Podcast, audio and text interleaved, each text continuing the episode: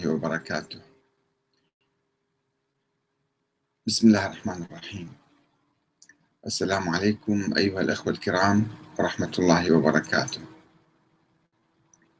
نواصل حديثنا عن الملف الشيعي. وحلقتنا لهذا اليوم تحت عنوان ما هو جوهر التشيع؟ ما هو السر في امتداد التشيع عبر التاريخ؟ ولماذا ألتف الناس حول أئمة أهل البيت عليهم السلام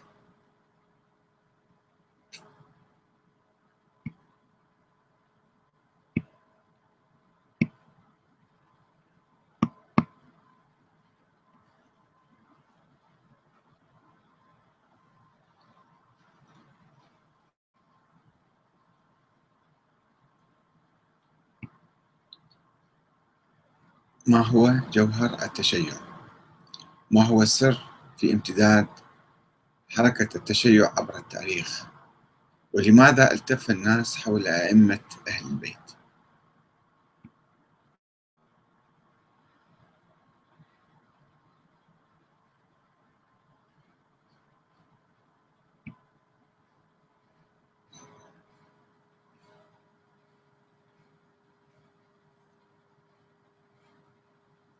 قلنا في حلقة سابقة أن المذهب السني كان صدى لثقافة الأنظمة السياسية القرشية والأموية والعباسية وغيرها. وسنحاول في هذه الحلقة التعرف على جوهر المذهب الشيعي وعلى السر الذي يكمن وراء التفاف قطاع كبير من الأمة الإسلامية حول الإمام أمير المؤمنين علي بن أبي طالب عليه السلام وأهل بيته إلى هذا اليوم. وفيما إذا كان المذهب الشيعي يمثل المعارضة الشعبية للأنظمة الدكتاتورية عبر التاريخ. المبحث الأول لماذا التشيع للإمام علي؟ بغض النظر عن فضائل الإمام علي بن أبي طالب الشخصية وجهاده في سبيل الإسلام ووجود النص عليه من النبي الأكرم بالخلافة أو عدم وجود ذلك. لا بد من البحث عن السر وراء حدوث التشيع له في حياته وبعد وفاته والنظر في سياسته وقراراته وأفكاره ومواقفه خلال فترة حكمه القصيرة التي لم تتجاوز خمس سنوات. فقد كان الإمام أمير المؤمنين علي بن أبي طالب. نموذجا فاصلا بين مرحلتين عرفتهما الأمة الإسلامية.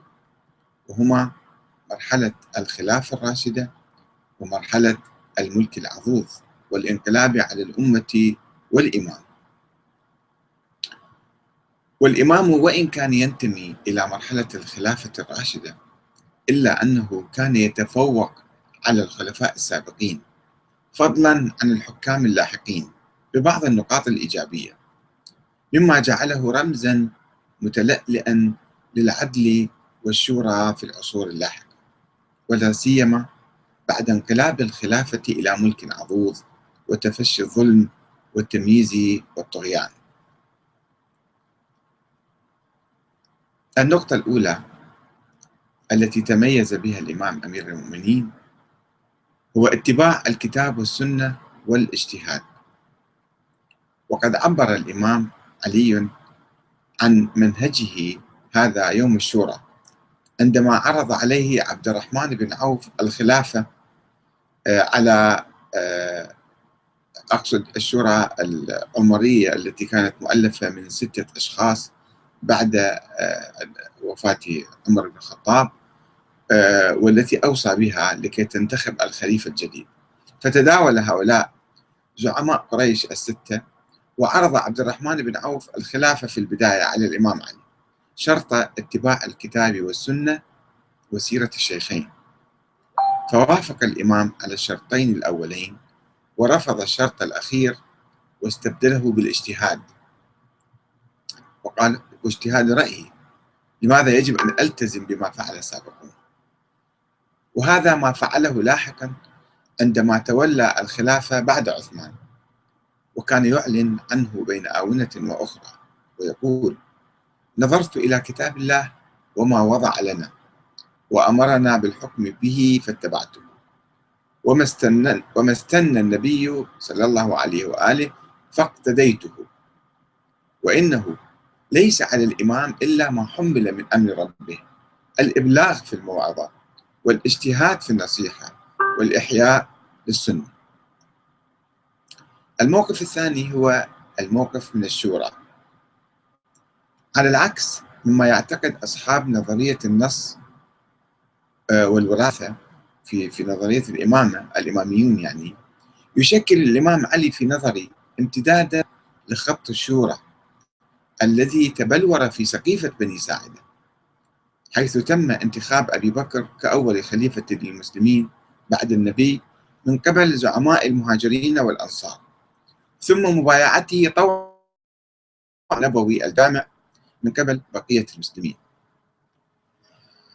بالرغم من عدم مشاركة الإمام علي في تلك الشورى في البداية في السقيفة يعني والملاحظات الجزئية التي شابت عملية الانتخاب والتي دفعت أحد أركانها وهو عمر بن الخطاب لانتقادها لاحقا.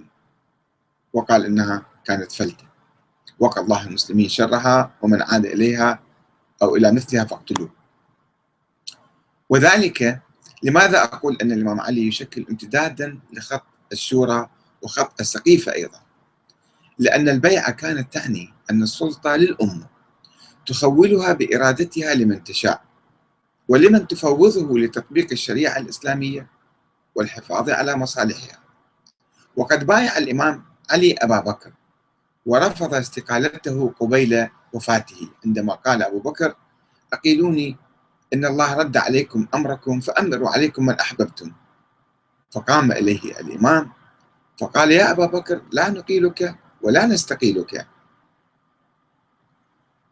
ويتفق الإمام علي مع عمر بن الخطاب في آرائه حول الشورى والبيعة وحق الأمة في انتخاب أئمتها والمتمثلة في قول عمر لا خلافة إلا عن مشورة ومن دعا إلى إمارة نفسه أو غيره من غير مشورة من المسلمين فاضربوا عنقه أو فلا يحل لكم ألا تقتلوه ومن بايع رجلا من غير مشورة من المسلمين فلا يتابع هو ولا الذي بايعه.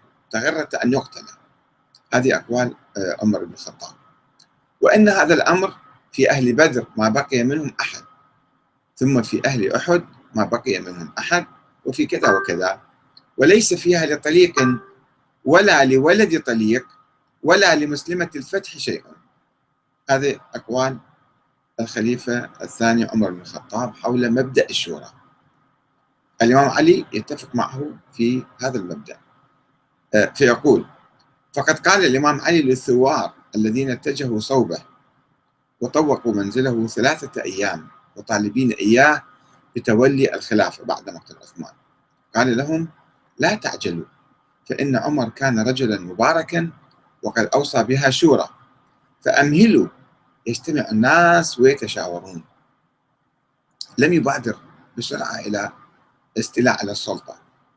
وأمسك يده قائلا ليس ذلك إليكم وإنما هو لأهل الشورى وأهل بدر.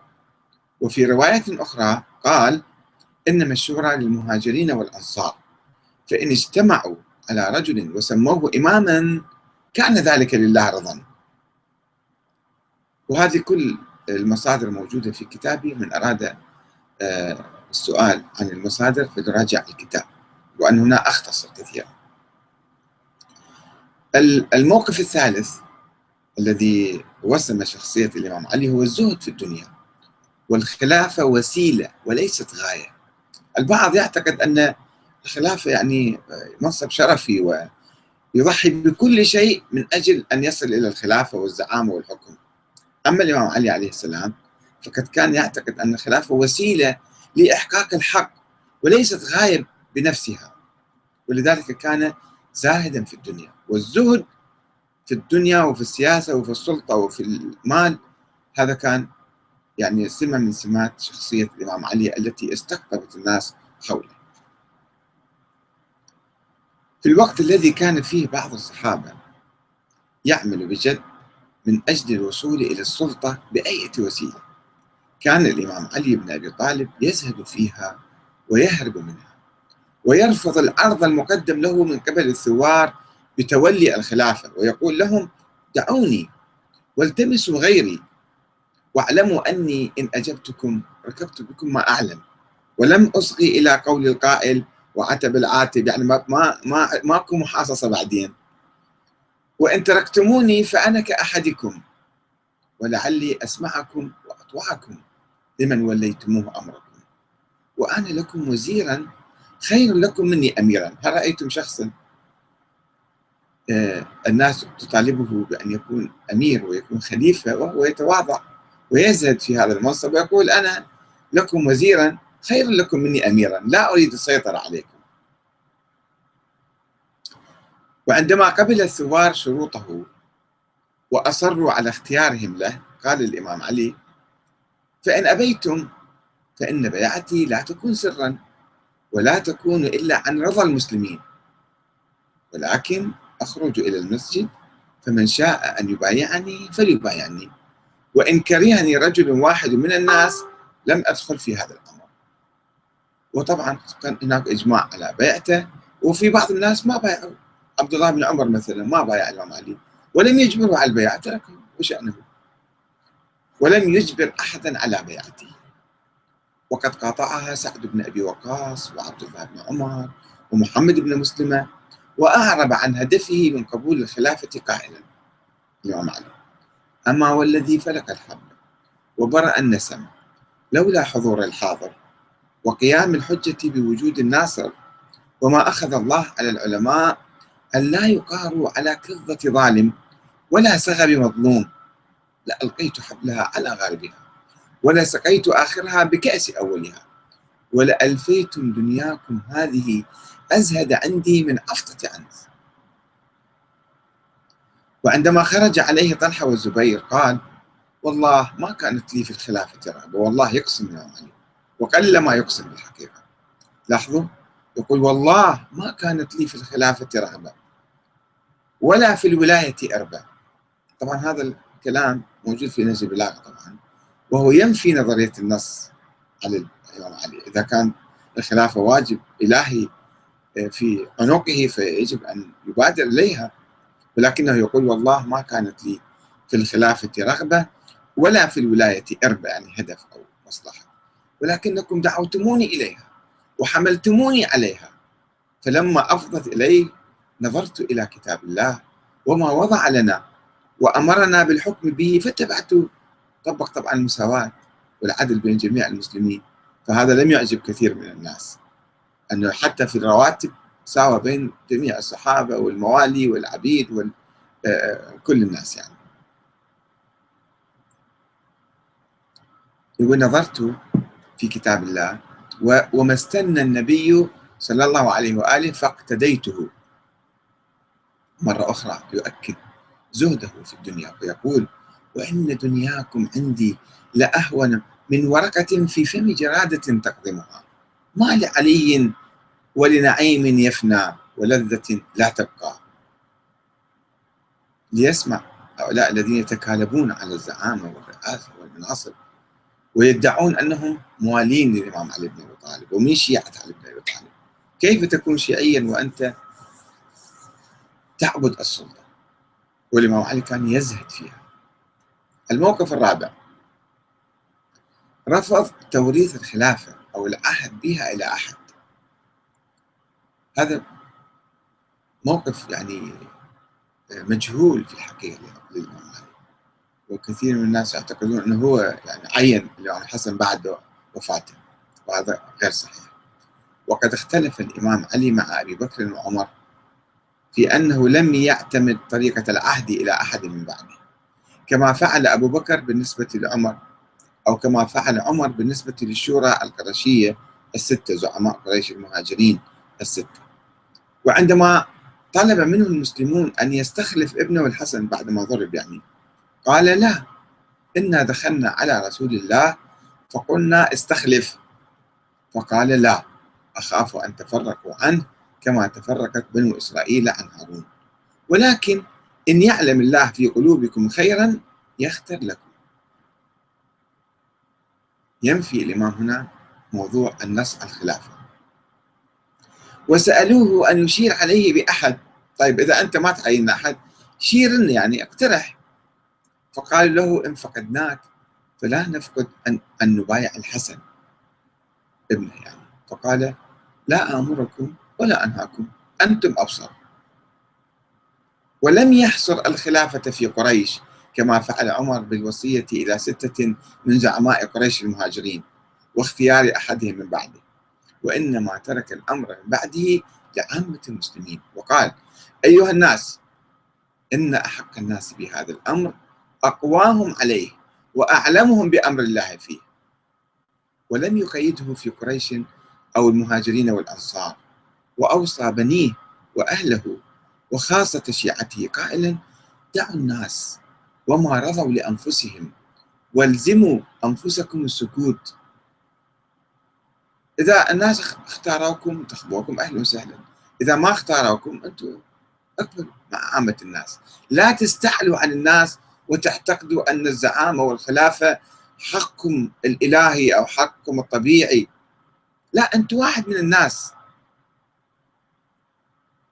الموقف الخامس إعلان الحرب على الظلم والظالمين. وكانت الخطوة الأولى التي اتخذها الإمام علي بعد توليه الخلافة.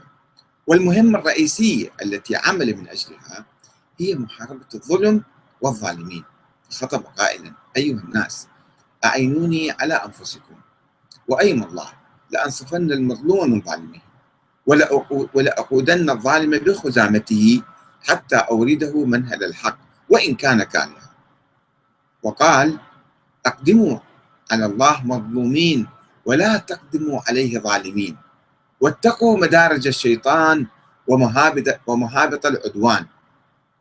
وأعلن ألا وأن الظلم ثلاثة فظلم لا يغفر وظلم لا يترك وظلم مغفور لا يطلب. فأما الظلم الذي لا يغفر فالشرك بالله. قال الله تعالى أن الله لا يغفر أن يشرك به. وأما الظلم الذي يغفر فظلم العبد نفسه عند بعض الهنات يقترف بعض المعاصي بعض الأشياء فالله يغفر له إن شاء الله.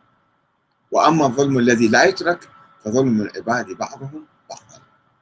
في محاسبة وفي عقاب وفي متابعة و...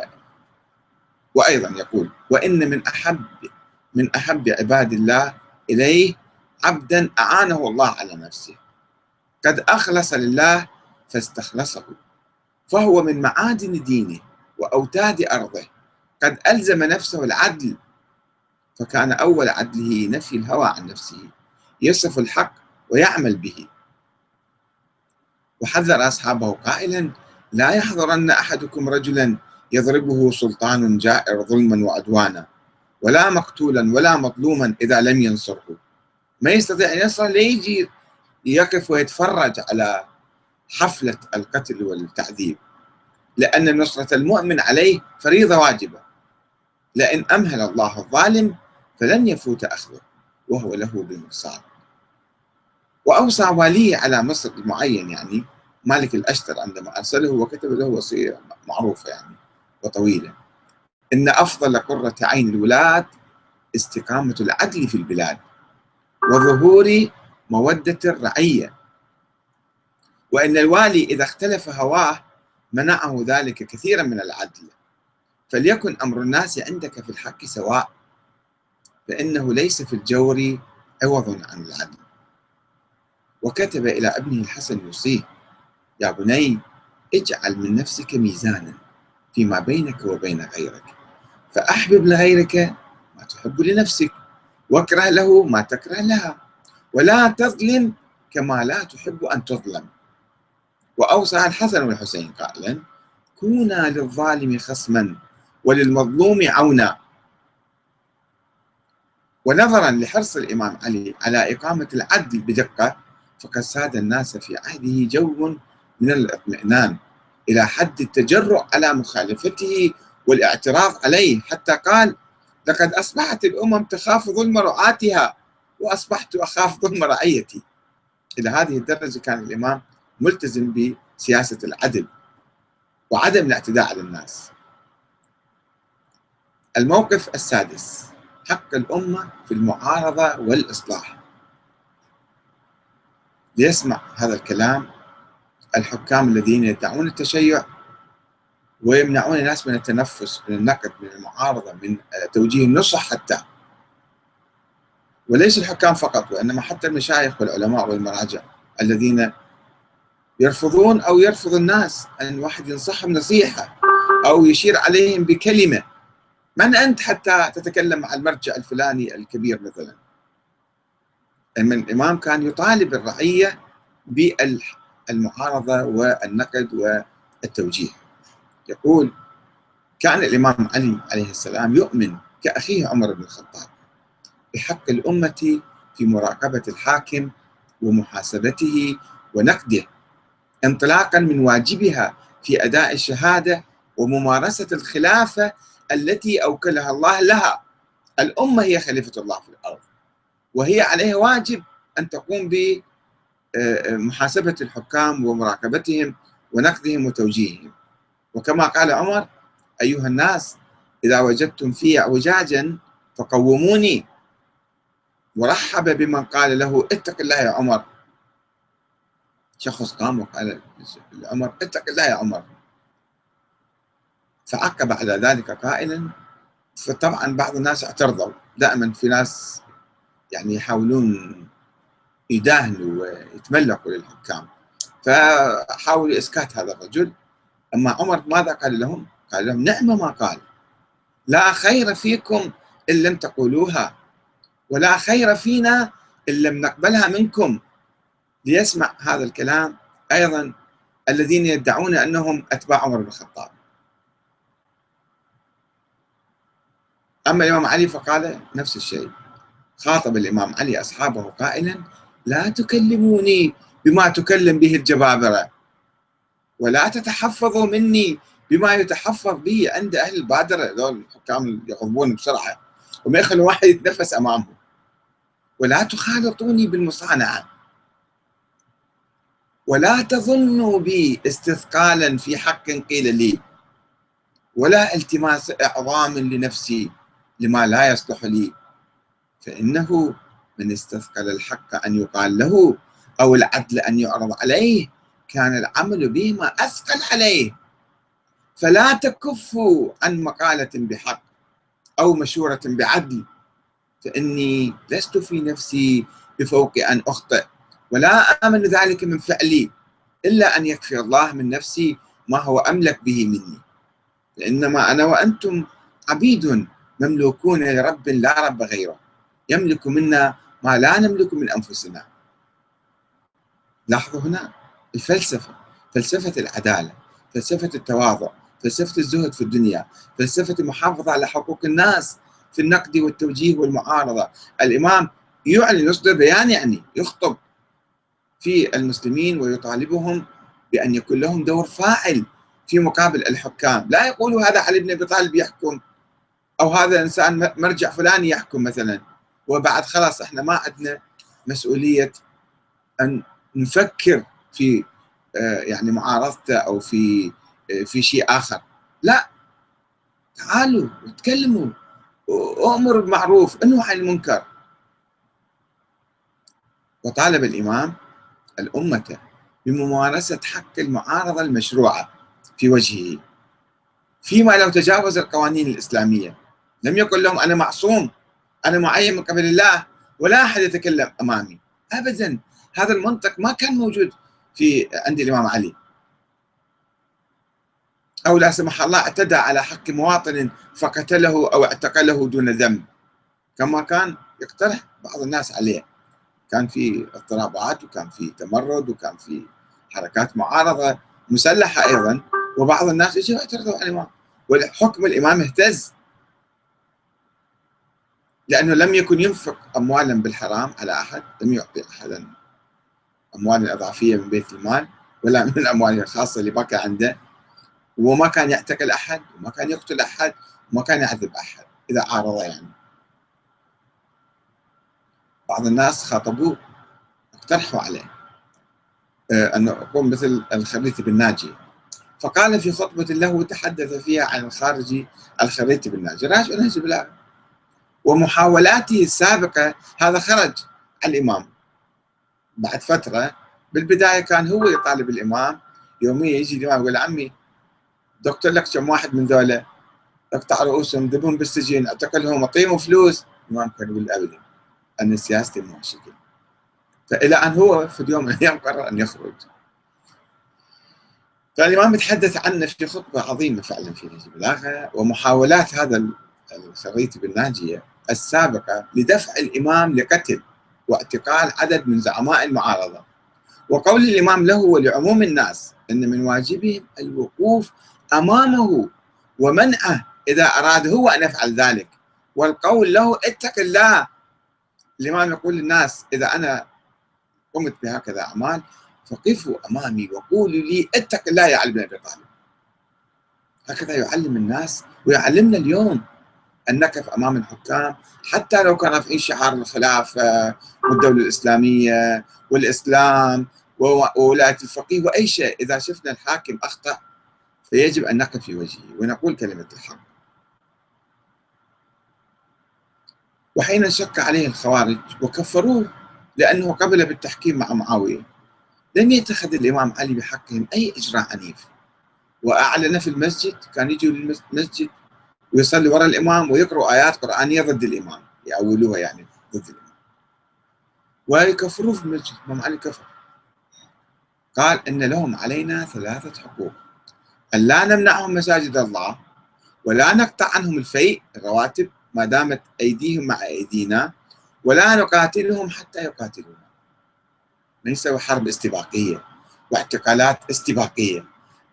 أخشى أن هؤلاء يكونون في المستقبل خوارج أو يعارضون أو يقومون بعمل كذا فإذا خلينا نعتقلهم نذبهم بالسجون. وإذا ما قارنا سياسة الإمام علي بسياسة عثمان من المعارضة فسوف نجد فارقا كبيرا كأن عثمان كان يرفض النقد. والنصح ويطالب الناس بالسكوت والطاعة. وعندما بدأ المسلمون ينتقدونه ويعارضونه صعد المنبر وقال أما بعد فإن لكل شيء آفة ولكل أمر عاهة وإن آفة هذه الأمة وعاهة هذه النعمة عيابون طعنون. يرون يرونكم ما تحبون ويسترون عنكم ما تكرهون. يقولون لكم ويقولون ألا فقد والله أبتم علي ما أقررتم لابن الخطاب بمثله. ولكنه وطأكم برجله وضربكم ضربكم بيده وقمعكم بلسانه فدنتم له على ما أحببتم وكرهتم. ولنت لكم وأوطأتكم كتفي وكففت يدي ولساني عنكم فاشترأتم علي. أما والله لأنا أعز نفرا وأقرب ناصرا وأكثر عددا. فكفوا عني ألسنتكم وعيبكم وطعنكم على ولاتكم.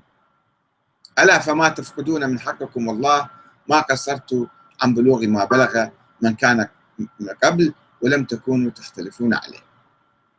وقد ضرب عثمان عمار بن ياسر لأنه قدم له كتابا ينتقد فيه بعض أعماله أو بعض عماله حتى أغشي عليه وفتك بطنه.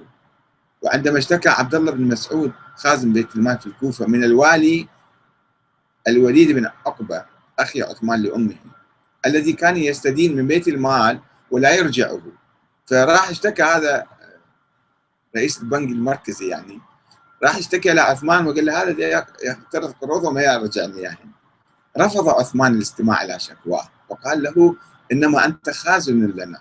وضرب عبد الله بن مسعود حتى كسرت أضلاعه ومات. على اي حال فإذا تختلف سياسة عثمان. لذلك الناس كانوا يحبون الامام علي أكثر من غيره من السابقين واللاحقين. المال العام أمانة بيد الإمام وتوزيعه يتم بالتسوية. هذا أيضا موقف عظيم جدا ومهم جدا لأن بعض الحكام من السابقين واللاحقين وحتى المعاصرين يعتقدون أن المال العام مالهم الشخصي. آبار النفط هذه ملكهم الشخصي. والمال العام هذا حلال سرقته وحلال نهبه وحلال التلاعب فيه. أما الإمام علي عليه السلام فكان يعتقد ويقول ذلك ويصرح أن المال العام أمانة بيد الإمام وتوزيعه يجب أن يتم بالسوية. وهذا سر من أسرار الإمام علي. مع الأسف كثير من الشيعة لا يعرفون ماذا يعني الإمام علي. فقط يعرفون بطولاته في الحروب وقتل بعض كذا. وبالنسبة لتوزيع المال العام فقد سار الإمام علي على نهج أبي بكر في توزيع المال على المسلمين بالسوية. أبو بكر قام بذلك. كان يوزع رواتب بالسوية كأسنان المجد دون تفضيل أحد على أحد. سواء كان من أهل البيت أو المهاجرين والأنصار أو من سائر العرب والمسلمين. ولكنه اختلف مع عمر الذي ارتأى أن يوزعه حسب سلم للرواتب يبتدئ من نساء النبي وأهل البيت ويمر بالمهاجرين والأنصار ثم العرب وينتهي بالموالي يعني غير العرب اللي أسلموا. ووالوا العرب والوا القبائل العربية. الموالي بها معاني عديدة يعني مثل العبيد أو العبيد المطلق سراحهم أو الذين أسلموا والتحقوا بالقبائل العربية فيسمون مولى مولى قبيلة فلان.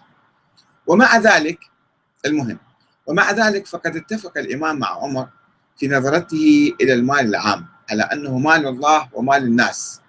يعني اختلف في مسألة التوزيع ولكن عمر أيضا كان يعتقد أن المال مال الله مش مال عمر بن الخطاب.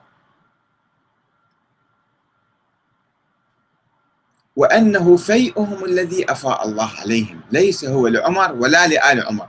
هكذا كان يقول عمر وأنه لم يكن يأخذ لنفسه إلا كسائر المسلمين.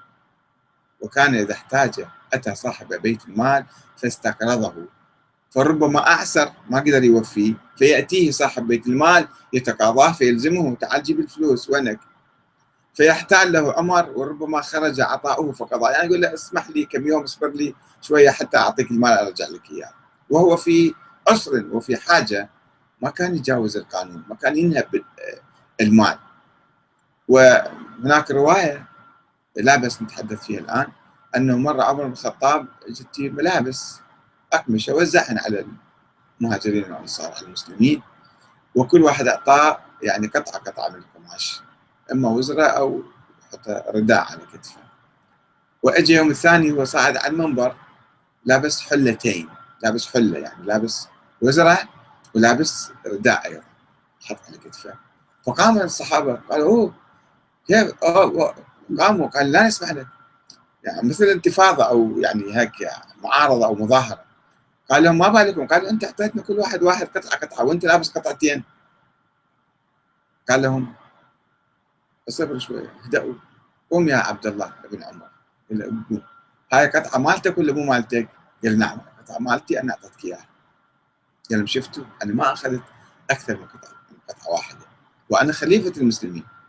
اخذ قطعة واحدة وهذا ابني أعطاني إياها فلبست قطعتين صارت حلة يسموها. فهكذا كان الخلفاء الراشدون يتعاملون مع المال العام. لم يكن لم يكونوا يفضلون أنفسهم على الناس. وهم يصرفوا الملايين والمليارات ويحطوها في البنوك الأجنبية ويدعون أنهم من أتباع عمر بن الخطاب. عمر بريء من أجل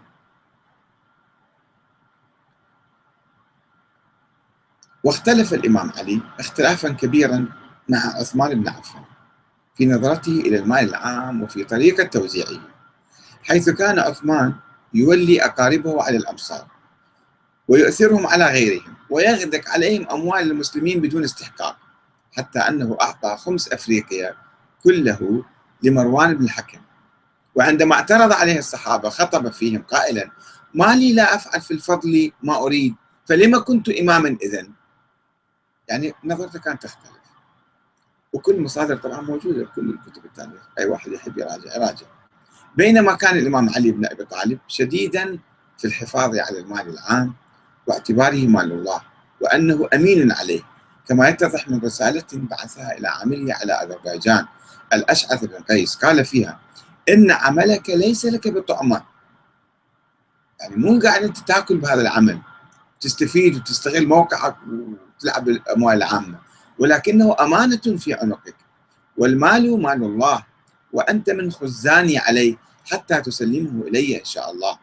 وعلي لا أكون شر ولاتك. أو قوله لعبد الله بن زمعة إن هذا المال ليس لي ولا لك وإنما هو فيء للمسلمين وجلب أسيافهم. فإن شركتهم في حربهم كان لك مثل حظهم وإلا فجنات أيديهم لا تكون لغير أفواههم.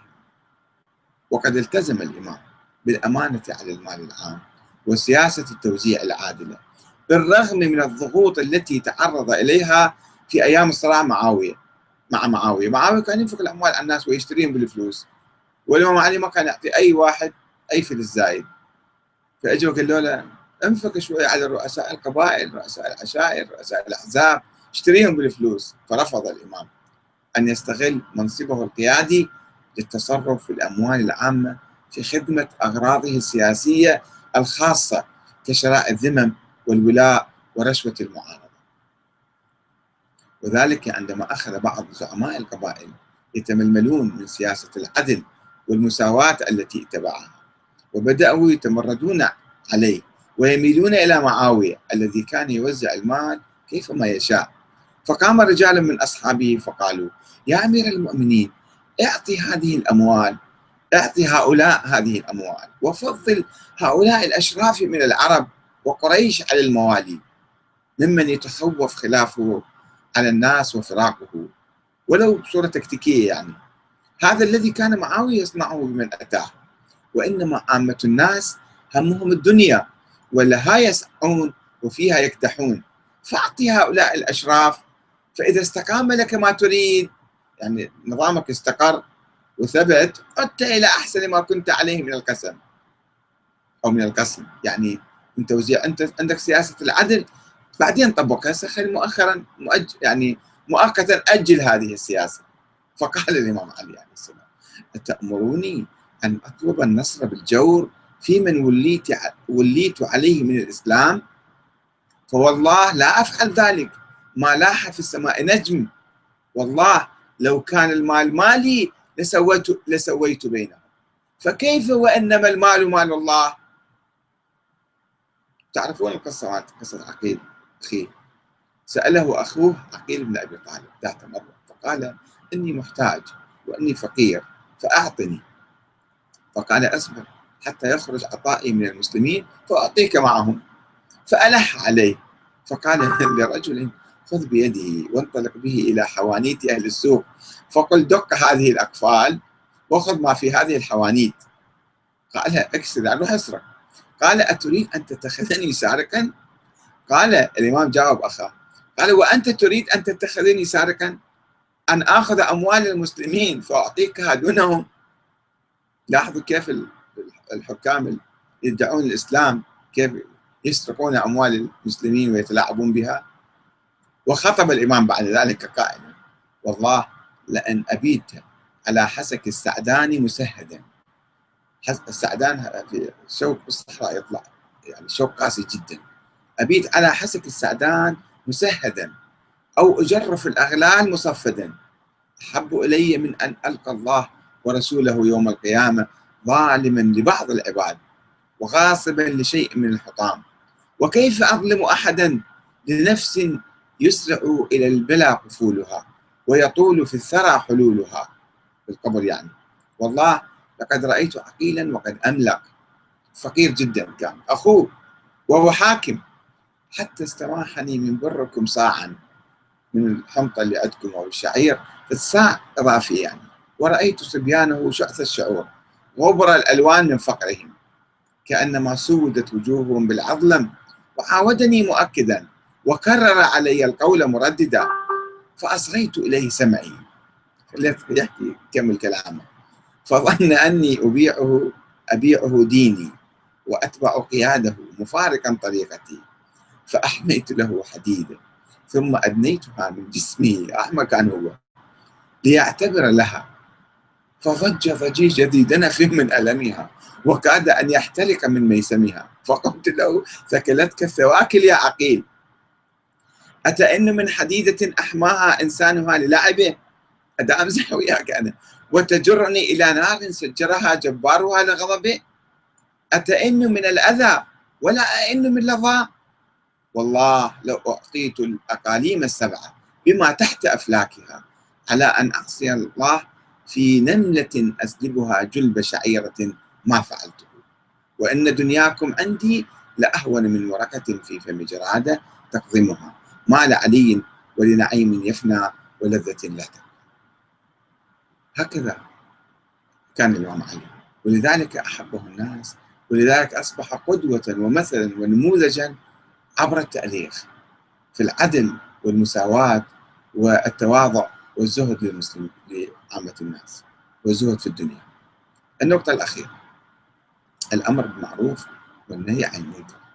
يقول الإمام علي عليه السلام إن الأمر بالمعروف والنهي عن المنكر لخلقان من خلق الله سبحانه وتعالى وإنهما لا يقربان من أجل ولا ينقصان من رزق ولا ينقصان من رزق فإن الله سبحانه لم يلعن القرن الماضي بين أيديكم إلا لتركهم الأمر بالمعروف والنهي عن المنكر.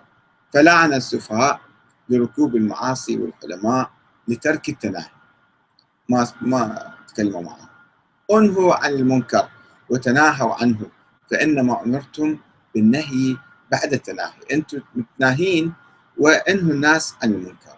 لعن الله الآمرين بالمعروف التاركين له والناهين عن المنكر العاملين به. هذه أهم ملامح شخصية الإمام علي عليه السلام التي جعلت الناس يعني يلتفون حوله عبر التاريخ ويجعلونه قدوة لهم وسر آه، من أسرار امتداد التشيع. كل ما يجي حاكم ظالم طاغية آه، دجال فاسق فاجر ينهب أموال الناس ويقتل ويذبح ويعذب ويغتصب. الناس يتذكرون علي وبالتالي تنشأ المعارضة الشعبية إلى أن تحدث الثورة على الظالمين والطغاة والسلام عليكم ورحمة الله وبركاته.